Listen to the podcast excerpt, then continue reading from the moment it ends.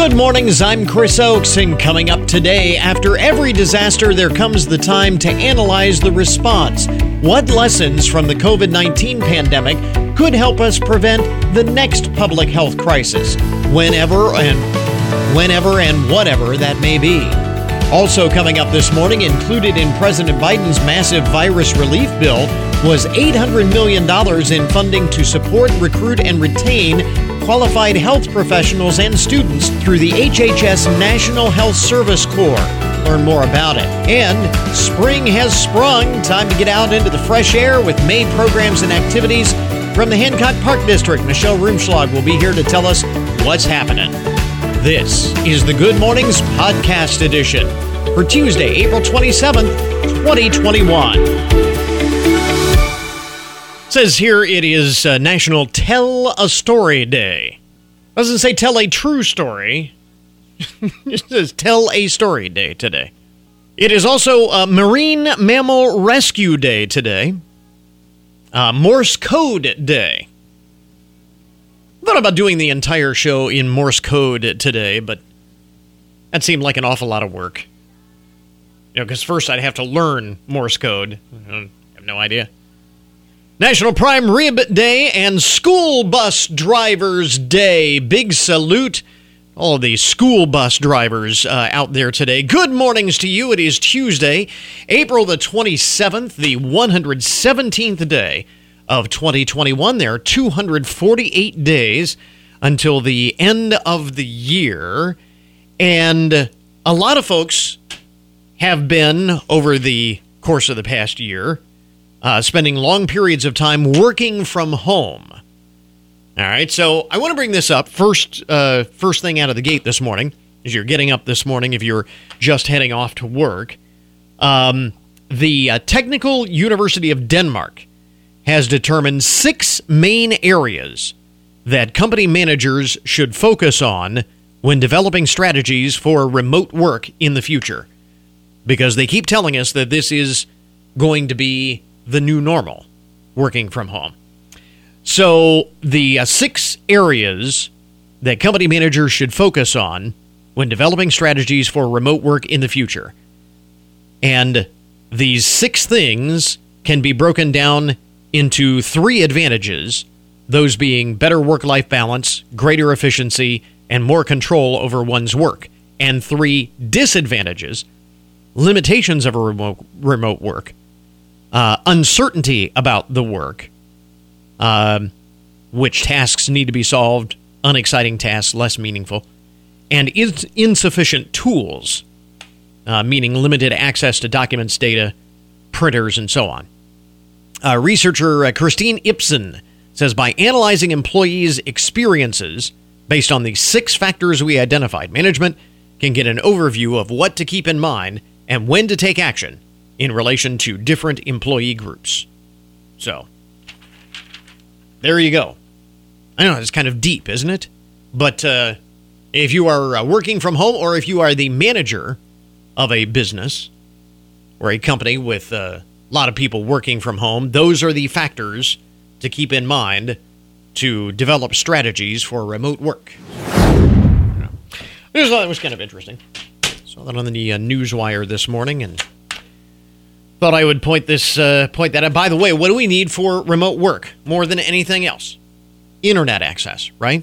You can't do remote work without internet access. Thank goodness this pandemic happened in the middle, you know, during the digital age. I mean, this has been 20 years ago, can you imagine uh, how uh, devastating the, this would be to the economy, having all of the shutdowns and, and everything? We wouldn't have been able to do it.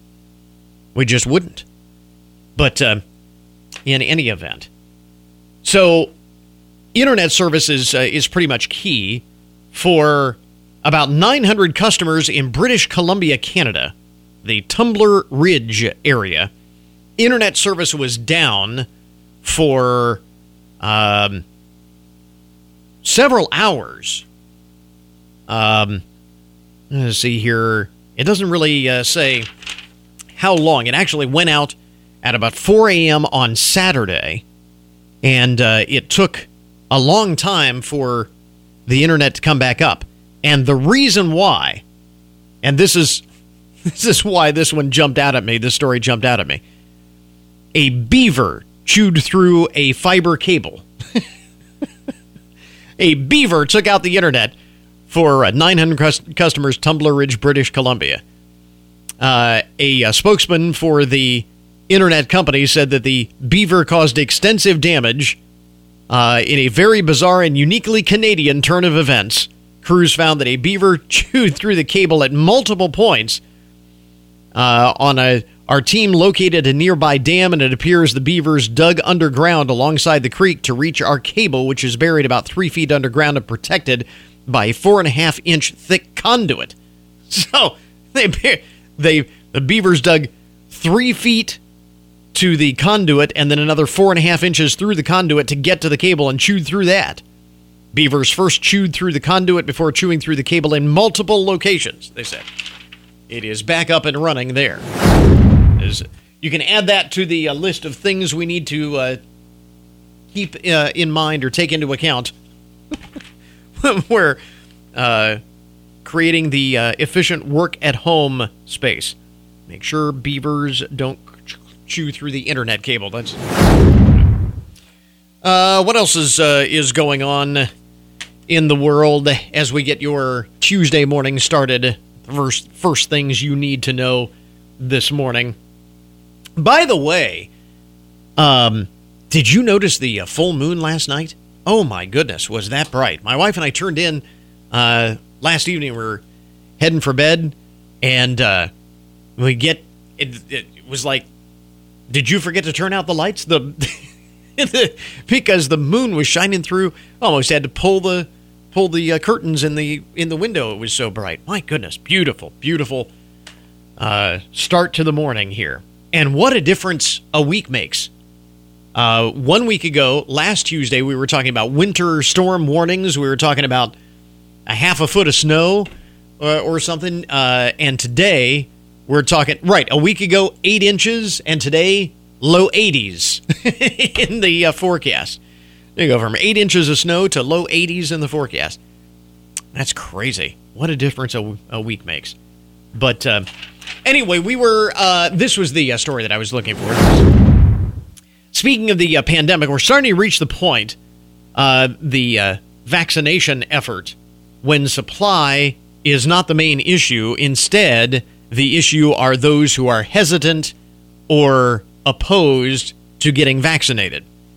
And the state of West Virginia has come up with a uh, an interesting solution. What do they always say? What do politicians like to do? They like to throw money at the problem. Well, in this case, Republican Governor Jim Justice announced yesterday that his state, West Virginia, will give $100 savings bonds to anyone between the ages of 16 and 35 who gets a COVID vaccine. They get a get a vaccine, get a $100 savings bond. He said about 52% of the eligible residents in West Virginia have really have received at least one dose of the vaccine, which is pretty much on par, the nationwide average of 54%. But in order to get over the hump, especially with young people who quite often feel, you know, that invincibility complex, I don't need a vaccine, nothing's going to happen to me. Um, he said he will pay for these savings bonds using emergency funding provided by the CARES Act passed by Congress in March of 2020 at the start of the pandemic. States have until the end of this year to spend the money they received under the emergency legislation or they have to give it back. So he said, well, this is as good a reason as any to spend it or a good way as any to spend it. So $100 savings bond, get the vaccine, get a savings bond. I kind of like the idea. I got to admit, I like that, uh, like that idea. Interesting. And uh, finally, among the first things that you know, need to know this morning, have you heard about this? One of the oldest known bottles of whiskey is hitting the auction block, auctioning off a bottle of Old Ingledew whiskey that it is believed was produced sometime between 1762 and 1802. That's a long time ago. That is finely aged right there. In a statement, the company who's uh, conducting the auction, uh, Skinner, I'm not familiar with that auction house, Skinner. I mean, usually it's Sotheby's or you know, one of those. But Skinner is uh, auctioning off this bottle. The company's uh, whiskey expert, what a job that must be, Joseph Hyman, said the bottle is thought to be the last bottle from one of J.P. Morgan's cellars. You know, the financier, J.P. Morgan? You're familiar with his bank. um, and it, w- it was in one of his wine cellars, the last one. It is expected to go for upwards of $40,000 when it goes up for auction on June 22nd. So, what would you do? First of all, I would love to be able to have $40,000 that I could just drop on a bottle of wine for no good reason. just because. Because you, you wouldn't want to you wouldn't want to drink it, right? I mean, you wouldn't want to open it up. I mean, that would be far too valuable to actually open up and drink. On the other hand, would curiosity get the best of you? Would you have to just see if it was still any good? Anyway, I suppose if you uh, have 40 uh, grand or so laying around with nothing better to do, you can do whatever you want. But that's crazy. Bottle of whiskey bottled between 1762 and 1802. Smooth. There you go. Anyway, some of the uh, more interesting and buzzworthy stories to get your Tuesday morning started. This is ONN. I'm Dave James on the Ohio News Network. The U.S. Census Bureau indicates Ohio will lose one of its 16 congressional districts next year. ONN's Daniel Barnett reports. A state's population determines how many U.S. House seats it receives in Congress, and Ohio was outpaced by other states in population growth over the past 10 years, leading to the lost seat. Michigan, Pennsylvania, West Virginia, Illinois, New York, and California will all lose one seat each, while Colorado, Florida, Montana, Oregon, and North Carolina will each gain one seat. Texas Texas will gain two. Ohio's districts will be redrawn this year according to a voter passed constitutional amendment aimed at reducing the impact of gerrymandering on the redrawing process. Ohio will drop to 17 electoral votes. It had 26 back in the 1960s. A 111 page independent review of the response to protests last summer by Columbus police points to a rift between the department and city leaders that led to confusion and communication failures. Mayor Andrew Ginther says ongoing change is crucial? Well, I think it's critically important uh, that we build trust between the community and the police. The report also cited a lack of police training for dealing with protests. Congressman Tim Ryan, a 10 term Democrat from Niles near Youngstown, has announced he's running for the U.S. Senate seat, now held by Republican Rob Portman, who is not running for re election next year. Several Republicans have already announced their candidacy. I'm Dave James on the Ohio News Network.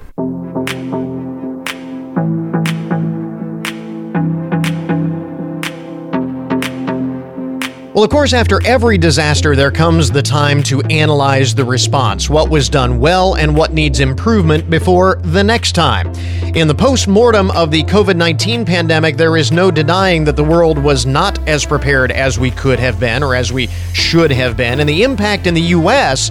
could have been greatly reduced were it not for glaring gaps and inefficiencies in the public health infrastructure. Now, having said that, this is not about playing the blame game because there are alternating camps politically who either want to lay all the blame on the Trump administration and then those on the other side to claim that there was nothing more that President Trump or any president could have done uh, to mitigate this pandemic. Number one, neither of those extremes is actually the case. And as we said, this number two is this is not about playing the blame game. But as we begin to turn our attention beyond this pandemic and toward preventing the next health crisis, we are joined by Dr. Stephanie Zaza, president of the American College of Preventive Medicine. And obviously, Dr. Zaza, we are not entirely clear of this thing yet. We don't want to get ahead of ourselves, but how critical is it to have these conversations about preventive medicine as it relates to public health? Such a great question. It's the I think really important that we're paying attention right now to the lessons we're learning, both the positive lessons and the negative ones, and thinking about how do we how do we start building into the future uh, right now. We can prevent future pandemics. Uh, but there's a lot to do in that arena, and preventive medicine physicians have the training and skills to to help lead the way in that. So, you know, we're looking at, at every aspect of that from funding and, and public health and preventive medicine workforce training to public health infrastructure development and lessons learned. And, and we can do that right now. So, using the current COVID 19 environment, if you will, as a case study to hopefully allow us to do better in the future, what specific challenges could be better addressed through preventive medicine? You know, I think the most important thing that that we as a society have have learned and, and been paying attention to is is an issue that preventive medicine physicians have been working on for many years, and that is the disparities in health outcomes that that are existing in our population right now, in our society right now, create vulnerabilities that when any health crisis, any additional stressor comes on, those populations always fare worse. And we have a responsibility to pay attention to that. And, and uh, COVID 19 really magnified that. And so now we can't pretend like it's not there anymore. And we really, really have to deal with that right now. The ways to do that, though, are really complicated. It's not just about access to healthcare, which we do have a problem mm-hmm. uh, with in this country. So the we have the best healthcare in the world, but it's not distributed equally throughout our society. So we have to really pay attention to that and how to fix that. We also have very um, scattered public health infrastructure. We have public health departments in every county, but some of them are very small. Some of them were immediately overwhelmed by what they were seeing in terms of case count quickly with this pandemic. So building a public health infrastructure um, to help these populations who are most vulnerable and to help move them out of those vulnerabilities so that there's more individual and community resilience when the next crisis comes along is probably the most important lesson we've learned. So you see that as priority one moving forward. The federal government has uh, either spent or earmarked somewhere in the neighborhood of three or four trillion dollars uh, in terms of COVID relief. Uh, is is and part of that uh, is aimed at uh, targeting issues like public health. Is it is it the right? Uh, are they targeting the right things? What do you see as the key opportunity to rebuild uh, this pipeline, if you will, to prepare for the next time that we all hope never comes, but we know probably will? Mm-hmm. I think that the initial COVID 19 um, relief funding is an, an incredibly important first step. And part, a very small portion of that is for public health workforce development, which of course we think is vitally important. But the truth is we need sustainable, long-term, annual, you know, year over year funding to maintain that infrastructure. It's not like you just build a, a system and it works forever. We see this with IT infrastructures, right? You can't just build a system. You have to have constant upgrading. Mm-hmm. Um, so you, we need to think about what needs to be our long-term investment in public health. And I liken it to the decades of basic research that were funded by NIH and others for the platform, the mRNA platform that had no, you know, they were working on that for many, many, many years, decades. And now in this pandemic, we were able to use it and develop new vaccines so more quickly than we'd ever seen before. It was unprecedented. We need to think about public health infrastructure in the same way. Decades of solidity. We need to have infrastructure that's available no matter, no matter what the health crisis is so that when that health crisis comes, it's ready to go.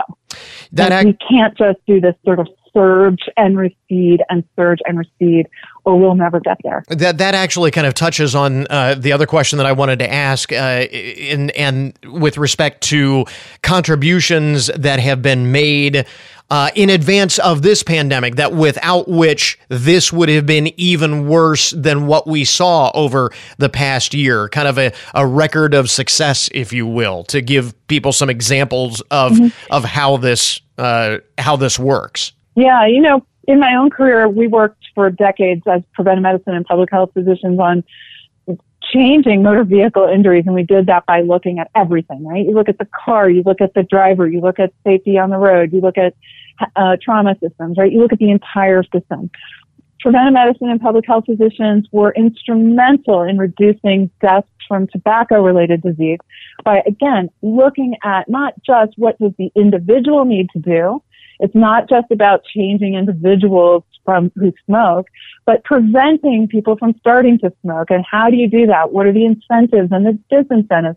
So those kind of successes, that holistic look at the individual and the community and the po- policies and programs that are in place are how we address big, complicated problems like this. And that's what preventive medicine and public health physicians do so well. So it's really important that we think about this specialty of medicine mm-hmm. as part of that infrastructure for preventing the next pandemic. The challenge, of course, will be doing all of that without letting politics get in the way, which is a whole other conversation, but uh, uh, certainly a point to uh, consider as well. Again, Dr. Stephanie Zaza is president of the American College of Preventive Medicine. Where do we get more information, real quickly? Sure. Uh, we are very proud of our um, our new campaign, The Power of Prevention, and, and your listeners can find more information at our website, which is ACPM, the American College of Preventive Medicine, acpm.org. Dr. Zaza, thanks very much for taking the time. We appreciate it. Thanks for having me on.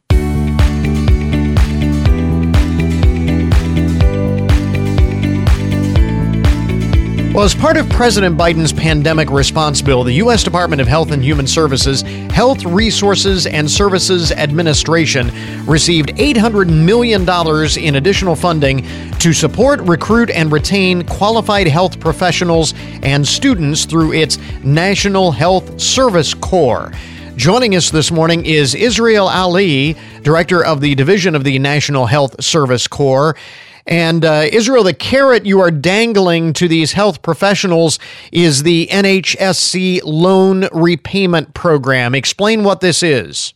Absolutely. Well, I also want to mention that we not only have our loan repayment program, but we also have an NHSC scholarship program. And both of these um, programs are designated to help clinicians and medical students pay off their student loan debt in exchange for a service commitment to underserved communities the requirement to set up practice in an area that is underserved in their particular specialty. How much how much flexibility does that requirement provide? I mean are they able to decide where exactly choose from a list? What i mean what are the uh, how much flexibility do those students have? Well, well, the program actually is targeting um, primary care medical, uh, primary care dental, as well as um, mental and behavioral health providers. And anyone who is within those disciplines and providing that type of care would be eligible for the program. Uh, we also have a resource for individuals to visit, which is called our Health Workforce Connector, um, which will allow for individuals to actually see the sites that they can apply to receive loan repayment or actually work in. Um, so this is a great opportunity for people to connect to those sites as well as um, see what, what opportunities are out there. It is really interesting uh, because I, I know a, a lot of individuals uh, from underserved communities, uh, whether that's rural areas, uh, neighborhoods of color, whatever it might happen to be.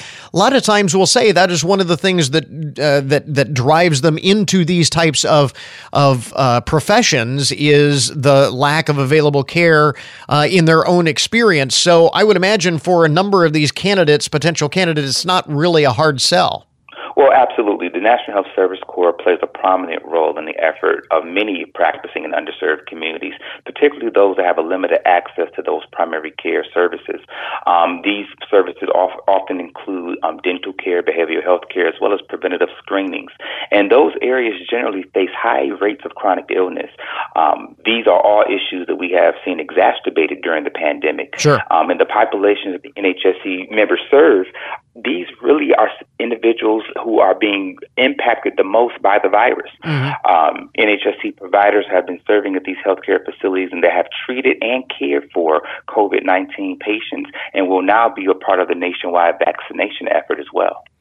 Uh, that is uh, worth. So we're really on the front line. Yeah, that that is uh, certainly worth pointing out because there were some uh, who uh, looked at provisions like this within that bill that we referenced, uh, saying that this really pushes the limits in, in terms of what constitutes virus relief. But certainly, the points you make are all valid and, and worth considering. We talk about the requirement to set up practice in an underserved area. How long are those individuals then required to maintain? That practice. What are some of the other qualification requirements? Right. Well, as I mentioned before, you must be a, a licensed primary care provider to receive the loan repayment program. Mm-hmm. And we have three options of loan repayment programs um, across the NHSC spectrum. Um, the first is our long running two year NHSC loan repayment program. Um, next, we have our NHSC substance use disorder workforce loan repayment program. And, the, and lastly, we have the NHSC rural community loan repayment program, which the last two actually requires a three year commitment, where our long running two year program is something that we've been um, able to provide continuation awards for quite some time, which means individuals serving in that two year program can continue to come back and receive loan repayments until all of their student loan debt has mm. been satisfied. So, a number of uh, uh, opportunities or options available to those individuals. What is the application process? Well, the application process has become very seamless over the years. Um, we've actually have an online process which allows for individuals to submit all of their documents by uploading them into our system. And we also have a partnership with the Department of Ed, which allows for any student loan that's with the Department of Ed to be filtered into the application. This takes away any burden of individuals needing to find and sift through their files of the most recent account statements for their student loans. It actually provides a seamless process that can be done in minutes. So we're really excited about the opportunity for allowing more individuals to come into our program this year and really take advantage of the American Rescue Plan that has provided us the opportunity to possibly double our um, number of participants in our program. Now, we're speaking uh, mostly about the uh, loan repayment program. As you referenced earlier, there is a scholarship program as well. Is the application process and information uh, on that uh, pretty much similar? It's very similar, yes. Um, we, we, there's an opportunity for individuals to submit their scholarship documents, if not faster than um, our loan repayment process, because really there's a need for um, a need for students who are looking to apply to the NHSC scholarship program to just write an essay demonstrating their interest in providing primary care. Um, that may be the um, most the most labor intensive um, practice, but other than that, the submission is very seamless. Now, one of the things that we've been talking about on the uh, program of the past couple of weeks, especially uh, now that it appears that we are starting to get into the home stretch of, of this pandemic, uh, we talk about ways in which we can analyze what has happened over the past year and how we can better respond to emergencies like this in the future. We hope it never happens again, but history tells us that eventually uh, it may very well. Do you see this as one of the ways uh, in which this will uh, create a better response for public health crises in the future? Well, absolutely. I, I think the, the cornerstone of the public health crisis is also um, beyond states needing to have what they need to do those analytics. There also needs to be access to primary care so we can first understand what are those undiagnosed symptoms that one may be having. And I think that access is really the cornerstone of um, being able to combat any future pandemics. Again, uh, Israel Ali is director of the Division of the National Health Service Corps with the Health Resources and Services Administration within the U.S. Department of Health and Human Services. We'll go through all of those layers. And uh, you mentioned the website where folks can get more information uh, about the alphabet soup of, uh, of government agencies. Uh, you mentioned the website where folks can get more information about uh, this program. Where do we find that? Absolutely. I would encourage all of your listeners to go to nhsc dot hrsa dot gov and you can find out all the information and uh, what we're doing around primary care and the National Health Service Corps. Um, thank you so much for, for having me today, and we look forward to having everyone um, in the state of Ohio apply to this program. More details, of course, at our webpage. Go to goodmornings.net. And now to our everyday agriculture report this morning. It's something that began at the height of the pandemic last year and appears to be continuing into spring of 2021. A growing interest in home gardening. USDA contributor Gary Crawford has more today's everyday agriculture. Here's an old song from that classic old musical, The Fantasticks, with a couple of gardeners who sing Life is merry if it's very vegetarian. A man who plants a garden is a very happy man. We uh, drag that old song out every so often when we see a resurgence of interest in gardening, and that is what's happening right now. Garden centers, mail order, and online seed companies all reporting record sales. If you look through history, whenever there's been a crisis, there's an uptick in home uh, vegetable gardening. That's Dennis Patton, Kansas State University Extension gardening expert, and he's right. A few examples. World War One and Two had everybody creating victory gardens. And then just here recently, back when the economy uh, kind of tanked back in 2008, we saw the same uptick in home fruit vegetable gardening, and now we're seeing it with this crisis here, the pandemic of COVID 19. And Dennis thinks there are maybe a dozen different reasons for this. I think for all the reasons a lot of us have been all along. We know where our food's coming from. We know who's touched it. We know what's been applied to it. And homegrown is more nutritious and it always tastes better than what comes in the grocery store. And so I think it's just all those kind of, we turn to our core values when we get under stress. But in this particular case, there are maybe some deep psychological reasons to plant gardens during this extended stay at home situation. People are bored. I think, uh, Yeah, you know, right. trying to, to do. I think a lot of people are trying to do something with their children and gardening, you know, whether you're growing vegetables or flowers is a great way to, to get your children outside and away from screen time. I think it's also just kind of part of the control, trying to get some sort of control over part of our life too. Control. Meanwhile, the demand for garden seeds by garden stores and by consumers has been huge. It's not as bad as the toilet paper situation was for a while, but There has been a, a seed shortage in many types of seeds. but that's starting to work itself out now, and by now, many of us may be buying transplants, starter plants instead of seeds. So, a man who plants a garden is a very merry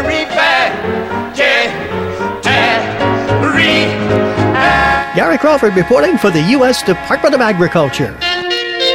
We interrupt this program to bring you a broken news alert.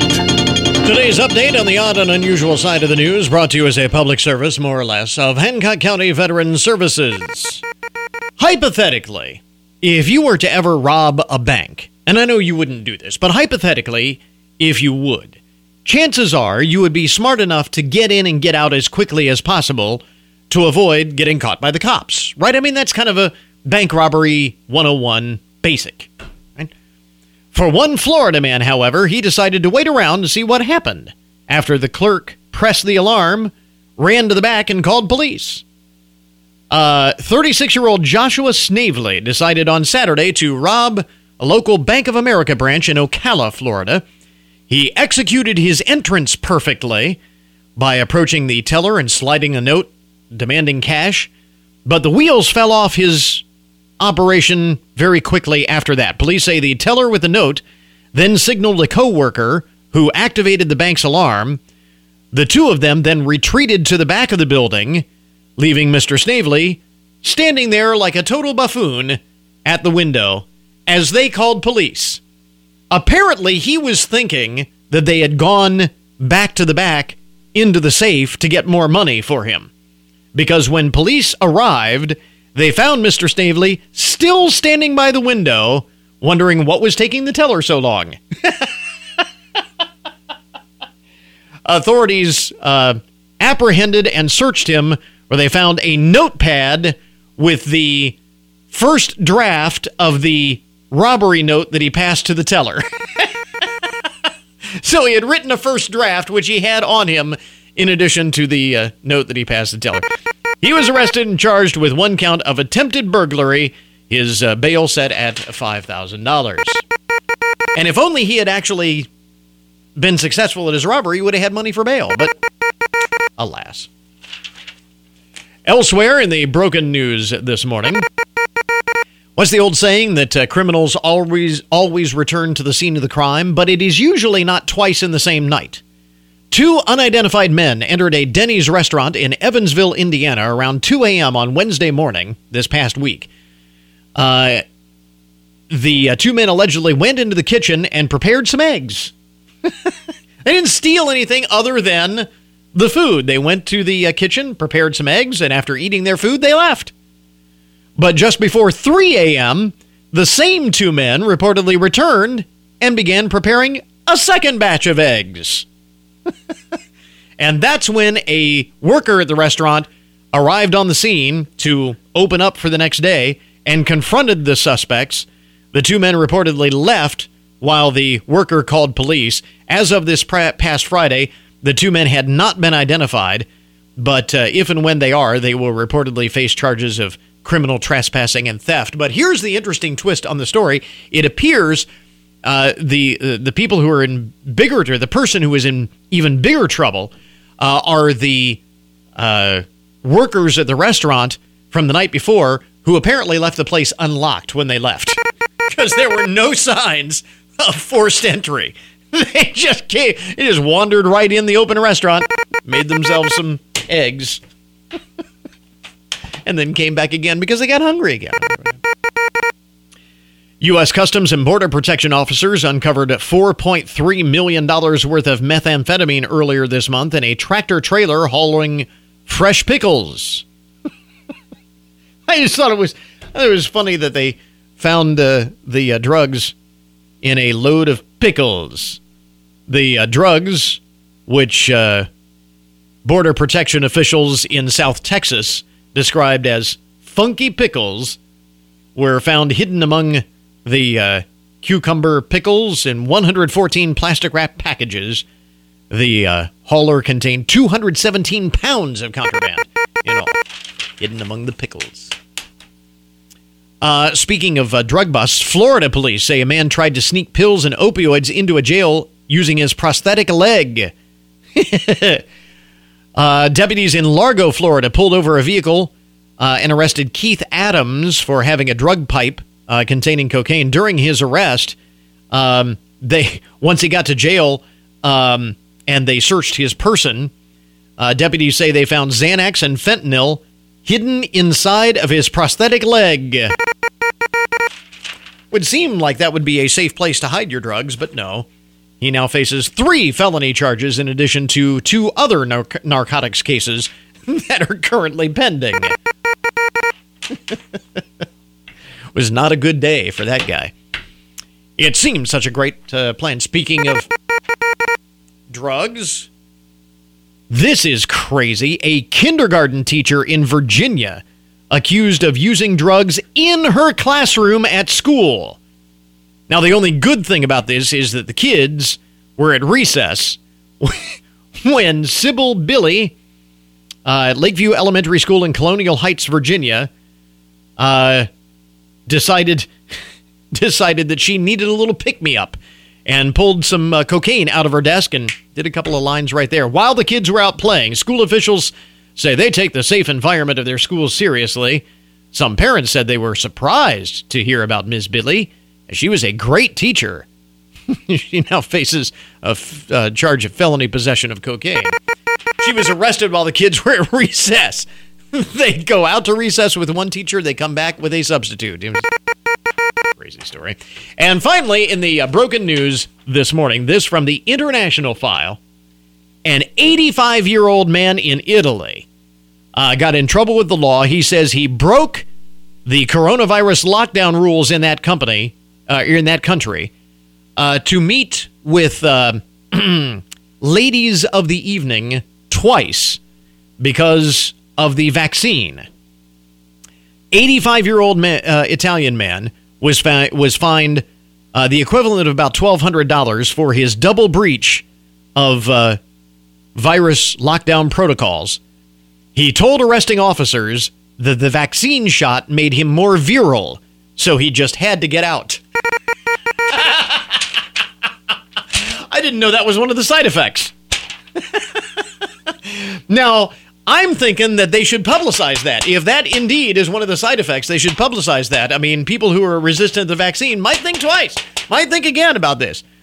Uh, police said his response was amusing, but he was fined nonetheless. Uh, as of right now, residents of the country must remain home between 10 p.m. and 5 a.m. except for essential business. I would think you could make the argument that that would be essential business, But I digress. There you go. That is uh, today's Broken News Report. Uh, this update on the odd and unusual side of the news brought to you as a public service more or less, of Hancock County Veteran Services. We now return you to your regularly scheduled programming. Take WFIN wherever you go with our updated mobile apps for iPhone and Android. And now you can listen to us on your Alexa device. Get the app at WFIN.com or in the App Store or Google Play. Plus, enable Alexa by searching for WFIN under skills, and you'll soon be saying, Alexa, play 1330 WFIN. And the best part is the apps and skills are absolutely free. On the air at 1330 WFIN and 955 Online at WFIN.com, and on your smartphone, tablet, and Alexa devices. Time now for your daily download the numbers behind the news, the statistics that shape our lives. And this is really interesting. If you have noticed, you have been spending more and more money at the grocery store the past few months. You are not alone. The monthly consumer price index released last week by the Bureau of Labor Statistics shows that food prices have risen by 3.5% over the past year. And that's pretty significant 3.5%. Higher than the rate of inflation, significantly higher than the overall rate of inflation.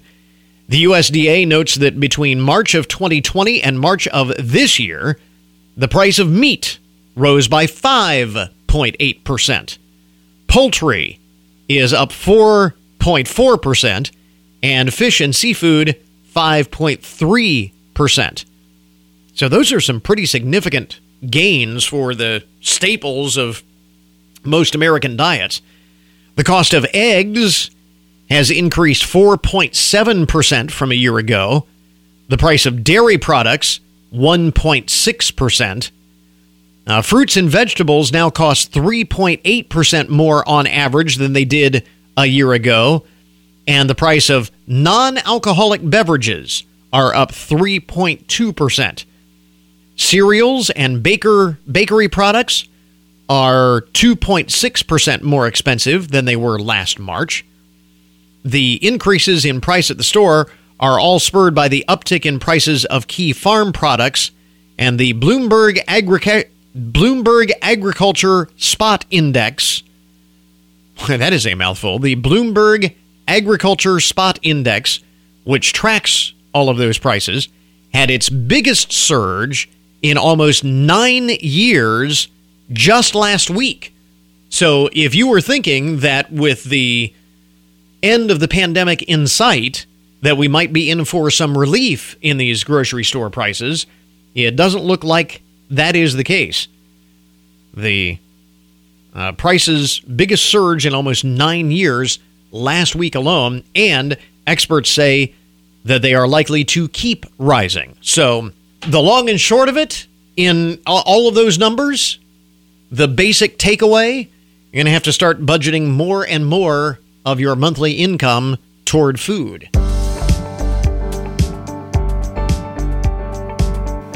Now, this is more like it. The uh, weather over the next couple of days where temperatures in the 80s. Spring has sprung. Michelle Rumschlag is here from the Hancock Park District. It is time to get outside, get into yes. the fresh air. You should and, always be outside. Well, you know, you don't need 80. And 80 is a little too, it's a little too soon for, I don't need 80s in April. I don't. Like, but like then you're 70. You're a snowbird, so we know that. No, I do like I do like it warm. I don't like my, my heat in the summer, but no. I was saying, I don't, just just I was saying earlier we're, we're going to go we go from you remember last week we were talking about wind chills and eight inches of snow yes. to heat indi- uh, index no. and uh, temperatures in the 80s this week. So crazy. June. But you know, once school's out, then it can be 80. May May is coming up, and you actually have programs to talk about now. Yes, uh, that is awesome. I'm so excited. Um, yeah, once the mass gather thing was lifted, we decided, you know, um, as of May 1st, mm-hmm. if you've been wanting to rent a shelter or things, May 1st, we're going live. So that's the that's the that's thing. the first thing. Yes. May 1st so May 1st for shelters, the lodge, everything. We're still on we're still unrestricted with numbers. You can call the office. Um, 425 7275 to find out what that is because that's not my area. I just know it, But we're you still can limited. start reserving. You can start reserving Okay. as of May 1st. All and right. So, and remember, it's a year to date. So if you're looking for something either later this summer or fall Mhm. or next year, it, starting May or really anytime next year, once Yeah. once May 1st hits, Okay. it'll be like like for you know those playoff tickets that everybody wants to get and, right. and repeat. That's yeah. right. So And if you've been holding off on that, uh, just know that those uh, that'll be open on May first. May 1st, What is uh, what is going on in the month of May that's actually physically going on now? I know. So uh, we have a few things kind of happening. Um, on coming up on Saturday, May eighth, we have our first archery program of the season, and this one's going to be for youth. So this is for kids ages nine to thirteen, and uh, it happens at Oakwoods Nature Preserve at Dold Lake. Um, so that area off of the front parking lot. Okay. You take that little trail kind of back that way.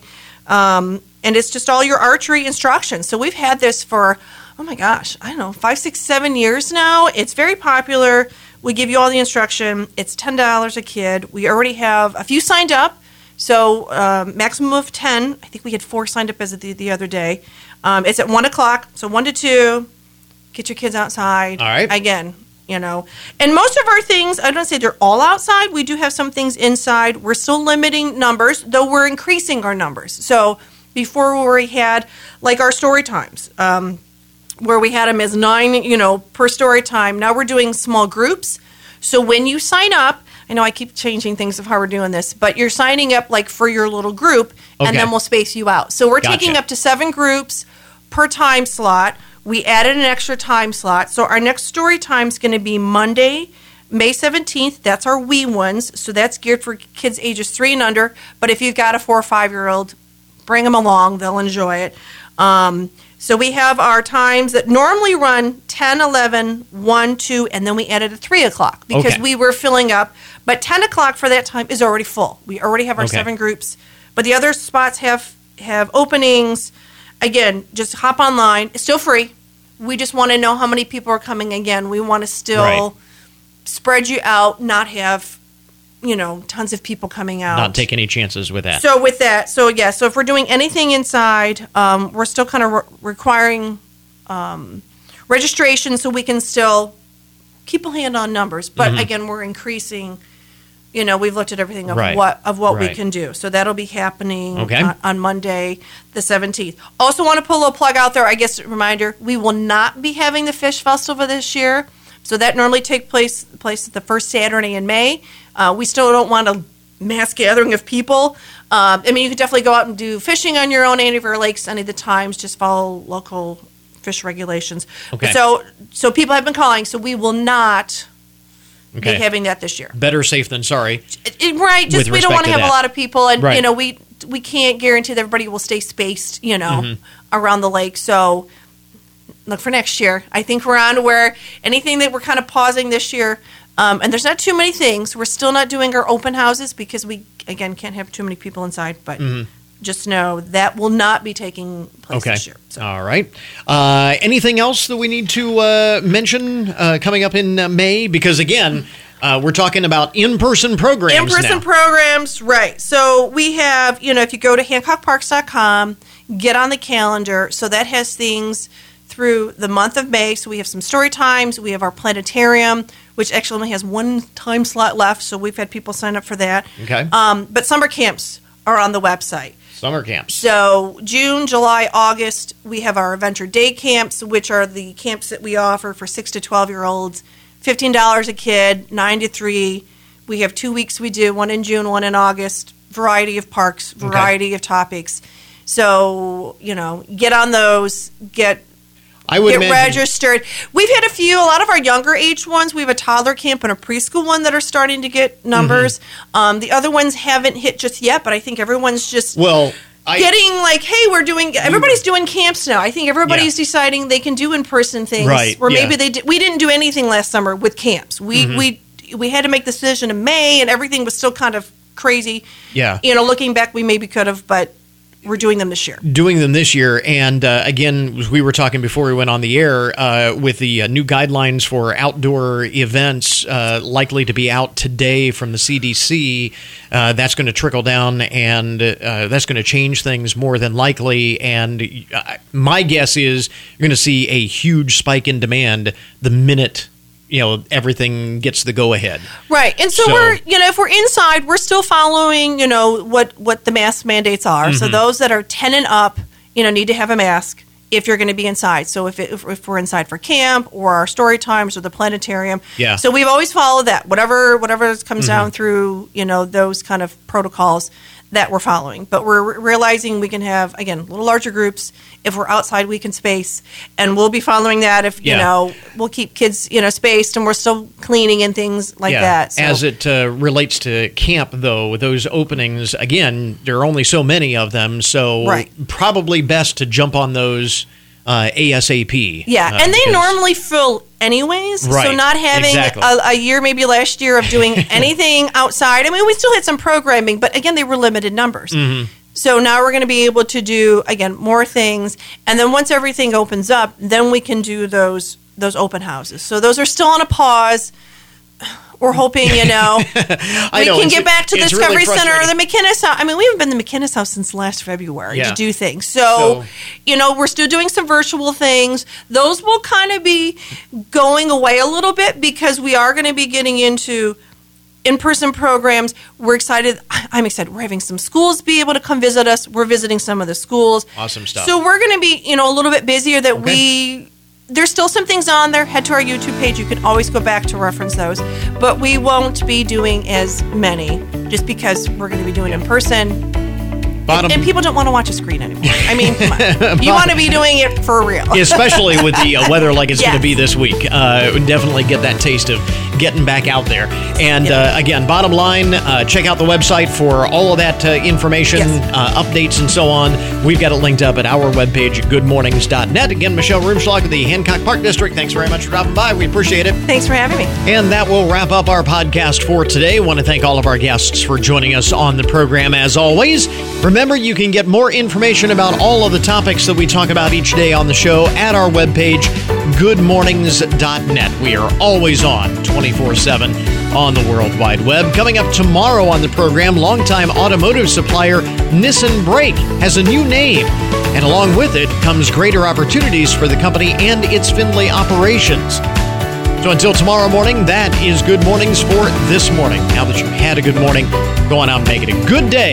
Catch you back here tomorrow.